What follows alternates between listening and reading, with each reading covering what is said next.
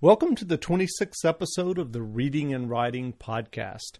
I'm your host, Jeff Rutherford. Today, my guest is Boyd Morrison, author of the new hardback thriller, The Ark, in bookstores now. Stay tuned for my interview with Boyd Morrison.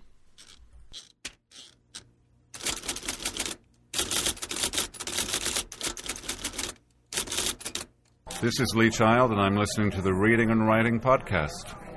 Welcome back to the Reading and Writing Podcast. My guest today is suspense and thriller novelist Boyd Morrison. Morrison's first novel in print, The Ark, has just been published in hardcover by Simon & Schuster and is available in bookstores now. Morrison had a unique path to publication that we'll discuss in this interview. Boyd, welcome to the Reading and Writing Podcast. Thanks for having me. Great, great. Well, I mentioned your first novel in print, The Ark, has just been published by Simon and Schuster. I'm curious if someone hasn't heard of Boyd Morrison or The Ark, can you describe the book's premise and what someone could expect in reading it? Yeah, um, I found a great review that I, I loved the way they led off. They they said the Ark was a cross between Indiana Jones and MacGyver. Um, in the Ark, a relic from Noah's Ark gives a religious fanatic and his followers a weapon that will let them recreate the effects of the biblical flood. And a former combat engineer named Tyler Locke has seven days to find the Ark and the secret hidden inside before it's used to wipe out civilization again. Great. And I, I think it's the kind of book that would appeal to readers of Clive Cussler, James Rollins, Dan Brown, that that kind of genre. Great. So there's a ticking clock. Seven days or we're destroyed in a flood. Yep. Cool. Well, as I mentioned in my intro, The Ark is your first book published in print, but I specified in print because you had a unique path to hardcover publication. Um, can you talk about exactly what led to your selling The Ark to Simon & Schuster? Sure. Well, um, I got my agent uh, with the Ark in 2007, and we did some edits and started submitting it to publishers in 2008. And we got what I call rave rejections. Um, the publishers uh, loved the premise and the plot and characters, but they didn't see how they were going to fit it into a crowded thriller market. So uh, we got rejected by 25 publishers. And so when I was putting my website together in 2009, uh, it was around the same time that the Kindle 2 was coming out. And at that time, Amazon was just starting to let unpublished authors upload their uh, manuscripts to the Kindle store. Mm-hmm. And so, with the blessing of my agent, Irene Goodman, um, I put the books uh, both on my website for free download and also onto the Kindle store, um, and just wanted to see what would happen. It, the Kindle store was actually an afterthought because I was going to just put the books on my website for free download originally. Well, um, I didn't do any advertising or promotion, but simply through word of mouth on various uh, ebook discussion forums, the book started to take off. And within a month or so, The Ark was the number one selling techno thriller on the Kindle store. And in three months, uh, for for all three of my books, I sold 7,500 copies. And by the end, I was selling about 4,000 copies a month.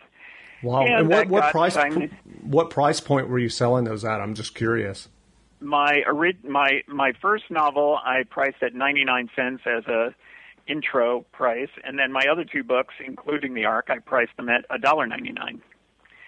And um, I looked at that as my promotional budget. So instead of say pricing them at $5.99 like a paperback, I sure. priced them at $1.99 and um, let the Amazon bestseller list do my promoting for me instead of selling them for five ninety nine and using the proceeds to buy advertising or things like that. So once they were selling very well, Simon and Schuster got interested and um, gave me a, a two book hardcover deal for the Ark and the sequel, which I'm writing now. And I also got a two book paperback deal from Pocket Books, which is also Simon and Schuster, and um, so that's for the other two books that I had put on the Kindle, and the first one of those is coming out in December of 2010. And also because Simon and Schuster was uh, my publisher in the U.S., I also was able to get uh, foreign rights deals in 15 foreign markets for the Ark. Great. Well, I'm I'm curious if you know, given your success with with um, ebook publication, I'm curious if in your agreement or contract with Simon and Schuster, obviously, if you feel comfortable talking about it, if you gave yourself the flexibility to publish any works outside of the books contracted um, for electronically, you know, perhaps short stories or novellas. Um, well. I, I don't really have. I don't know if I have a a, um, a term in there about short stories. Um, as far as I know, I could do it, but I'm concentrating on novels right now, so right, right. I hadn't planned on writing any short stories. I'm, I mean, I'm just booked up, uh, no pun intended, with writing the next book in the uh, Tyler Locke series, and um, but of course, Simon and Schuster required that they um, retain the electronic rights as well as the print rights. So those right. are with Simon and Schuster. But for for any novels, they they have the option to uh, have the first look at any new novels that come out. Right. I guess that, I guess what I was well, I guess what I was getting at is is do you do you have plans or are you working with Simon and Schuster to to bolster and kind of build on your ebook success? Or do you see that as as kind of your entree into traditional publishing and and now you'll be published in paperback and hardback and oh yeah ebooks as well? Yeah i mean the ark is available on the kindle and the nook and the ipad. Um, so it is being published as an ebook but but simon schuster um, owns the electronic rights. So um, I I re- hadn't really thought about whether I was going to say publish other works. Sure, um, just sure. as I, I guess you're intending um, uh, as kind of uh, more more as advertising for my novels to put out like short stories and novellas or anything else I would be interested in doing on the side but I, I, really don't have any time for the side anymore. right. exactly. Well, obviously, ebook publication paid off for you. And I'm curious with the continued success of the Amazon Kindle, uh, Barnes & Noble aggressively promoting its e-reader, the Nook, and with the early success of the iPad, where exactly do you see ebook publishing headed? Well, I think there's no doubt it's the easily the fastest growing part of the book publishing market. Um, I don't. It's hard to say how far it will go. I, I think it's a much different um, entity than than music or movies because there's a major fundamental difference in between those media, and that's music. You always needed a player to play music, whether it was a phonograph or a tape player or a CD player or an iPod. You always needed something to play it. Sure. So, so whatever you played it on was was independent of where you you bought the product. Um, or or how the the product was consumed. All you knew is what the sound coming out of the headphones was and then the the device playing it was didn't really matter. Um, but with books, the display device is is part of the book. Um, you don't need a battery. You don't need any other device to read a book. It's it's fully self-contained, and uh, I think for for at least probably the next five to ten years, there will be a substantial portion of the market that just doesn't want a need, want or need a separate device to to read a book. So exactly. I think they will coexist for quite a while. Mm-hmm. I'm curious, just in terms of the the ebook publication and, and how you achieved your your book deal.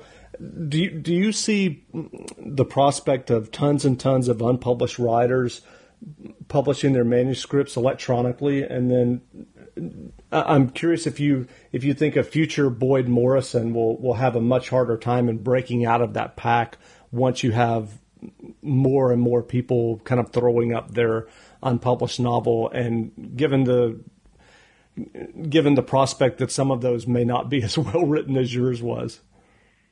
Yeah, well that's that's a good point because when I first put my books up, very few unpublished writers were putting their books on the Kindle. And uh, I even got Joe Konrath, who now has made a lot of waves uh, lately with his book deal. Uh, I got him interested in putting his books on the Kindle. And so it, you're right that it, it was a little easier to stand out at that point. Um, and we, in fact, we think I'm the first Kindle author to get a a traditional publishing deal uh, right. for his book that was first published on the Kindle, and and now just a year later, the if you look at the Kindle store now, there are hundreds and hundreds, if not thousands, of unpublished writers putting their manuscripts out there.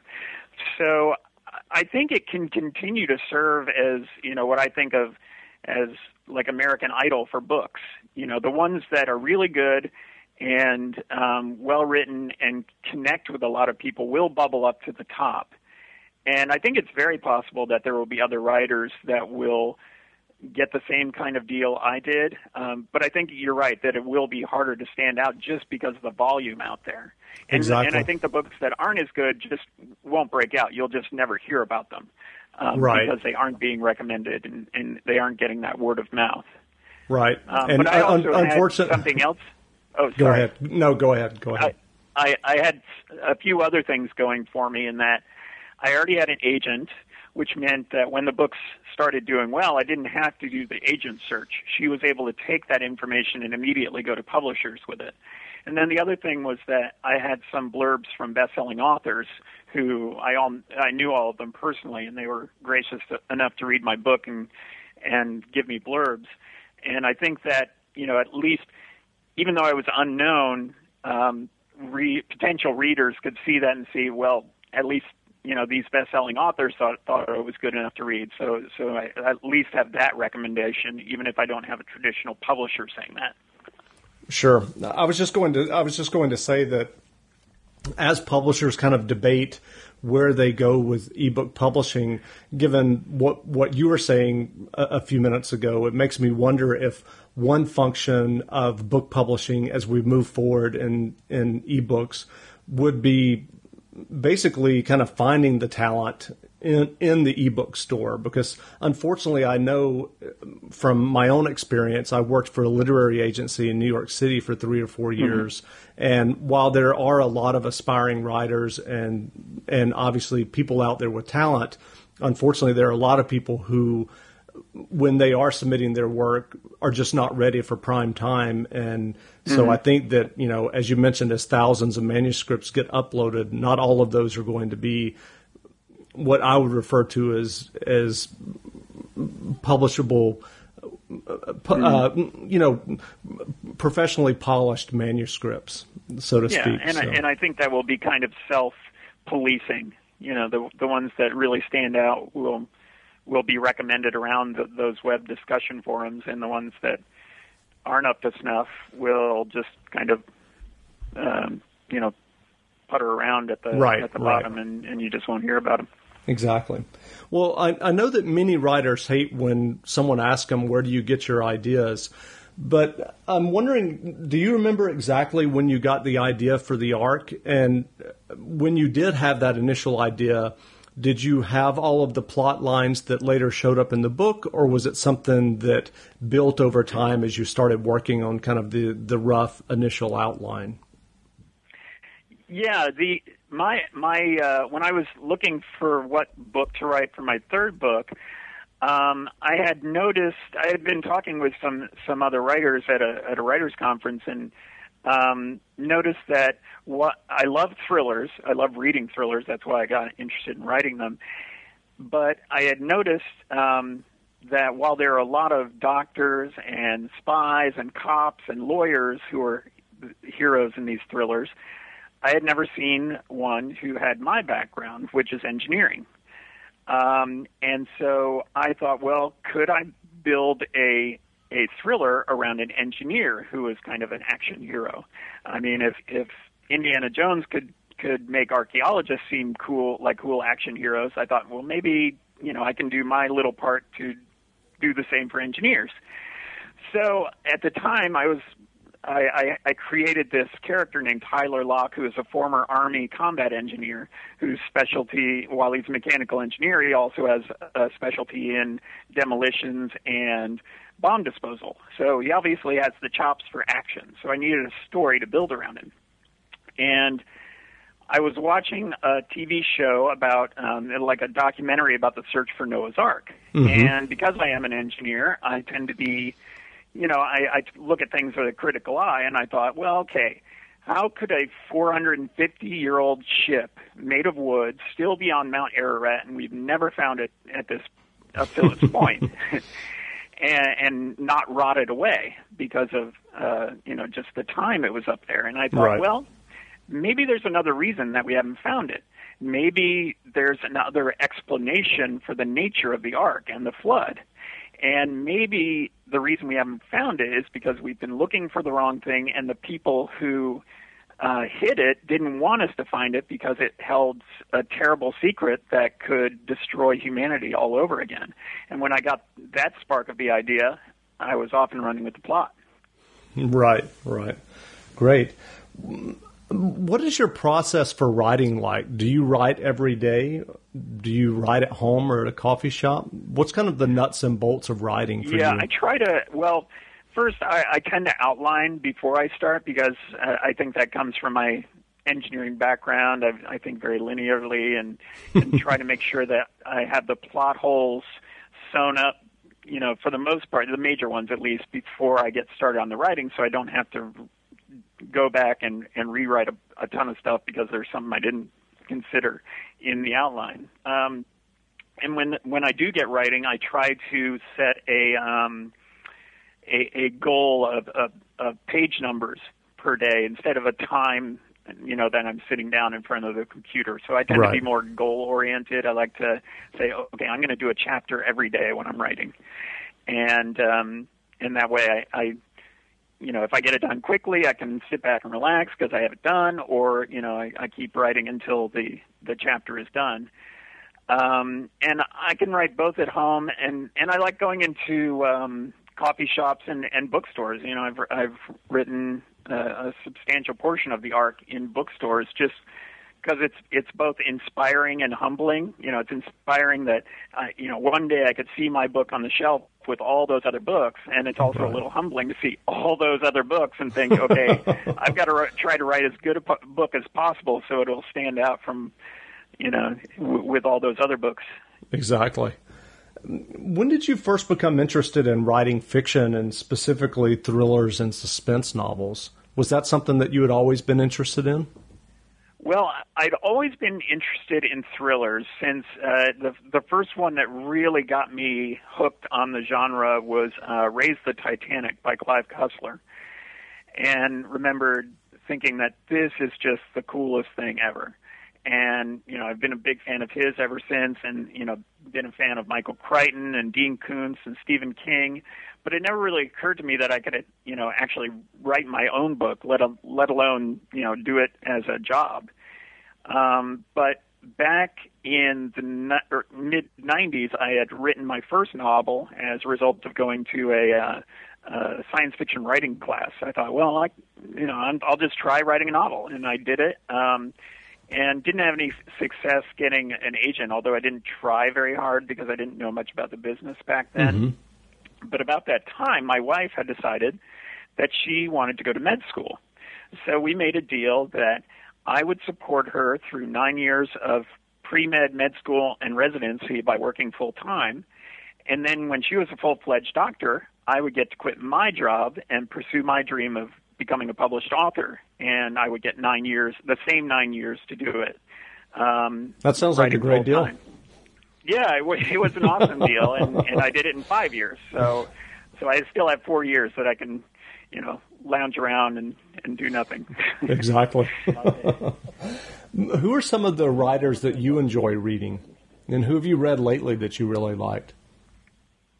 well, um, as I said, Clive Cussler, um, uh, Michael Crichton, Dean Koontz, Stephen King were, uh, you know, the ones who really got me interested in in writing. Mm-hmm. Um, and you know, I I read a, a lot of action adventure thrillers like James Rollin, Douglas Preston, Steve Berry, Chris Kuzneski, Jon Land. Um, and then I read outside the genre too. Um, World War Z is, is sort of a thriller, but it's also horror. I thought that sure. was an excellent book. Um, the Curious Incident of the Dog in the Nighttime is an awesome book. Uh, the Art of Racing in the Rain um, by uh, Garth Stein is right. excellent. Um, and then I read a lot of nonfiction, both just because I find it interesting and also because for research for my books, because I tend to feature a lot of, even though my books are over the you know action adventure thrillers, I, I do try to ground it in some reality, and so I have to do a lot of research to to get that grounding. Right. Uh, when you're talking to writers and aspiring writers, what what kind of advice do you give aspiring writers who are trying to do what you're doing, which is get a book published and in the bookstores? I, I tell them to to write a book and then write another book because and then then write another book because if you really want to do this as a career first of all you have to be able to produce books on a regular basis and then second of all the ark was the third book i wrote but it's the first one being published and if i had given up on my first book i never would have been published and so one mistake i see some writers do is that they they get stuck on that one book and keep mm-hmm. rewriting it and rewriting it and you know, I say to them, no, just leave it alone. It, it's just move on to the next book, and and if you get a book published um, down the line, that first book may end up getting published someday, and it, that's exactly what happened with me. My first book that I wrote back in the mid '90s that I'm probably going to heavily edit before it comes out next year um, is actually getting published.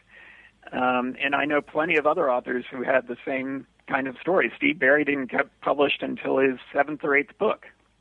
Right. But he went back and published all of his previous book, and they all became New York Times bestsellers for books that, that, were rejected originally. Exactly. So, yeah, I, the, the best piece of advice is keep writing because you don't know which book it will will be your breakout book, and you'll get better as you write. Sure, sure.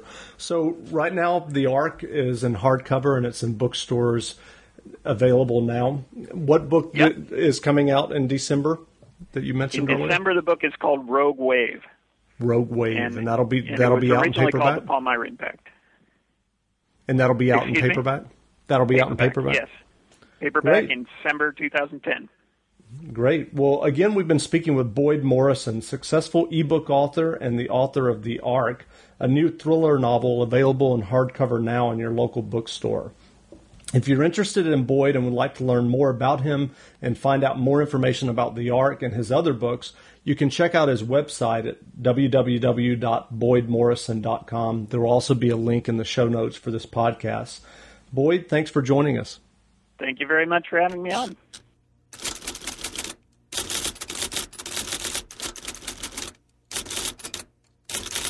This is David Morrell, and when I'm not working on my latest thriller, I'm listening to the Reading and Writing Podcast. Thanks for listening to my latest interview.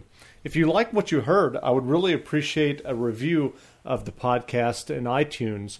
It's really simple. All you have to do is go to the iTunes store, and it takes a minute or two to leave a quick review of the podcast.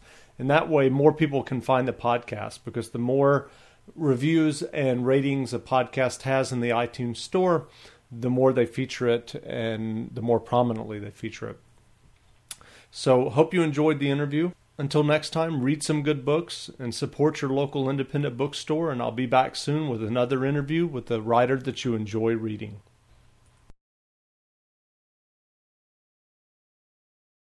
Sick of being upsold at gyms?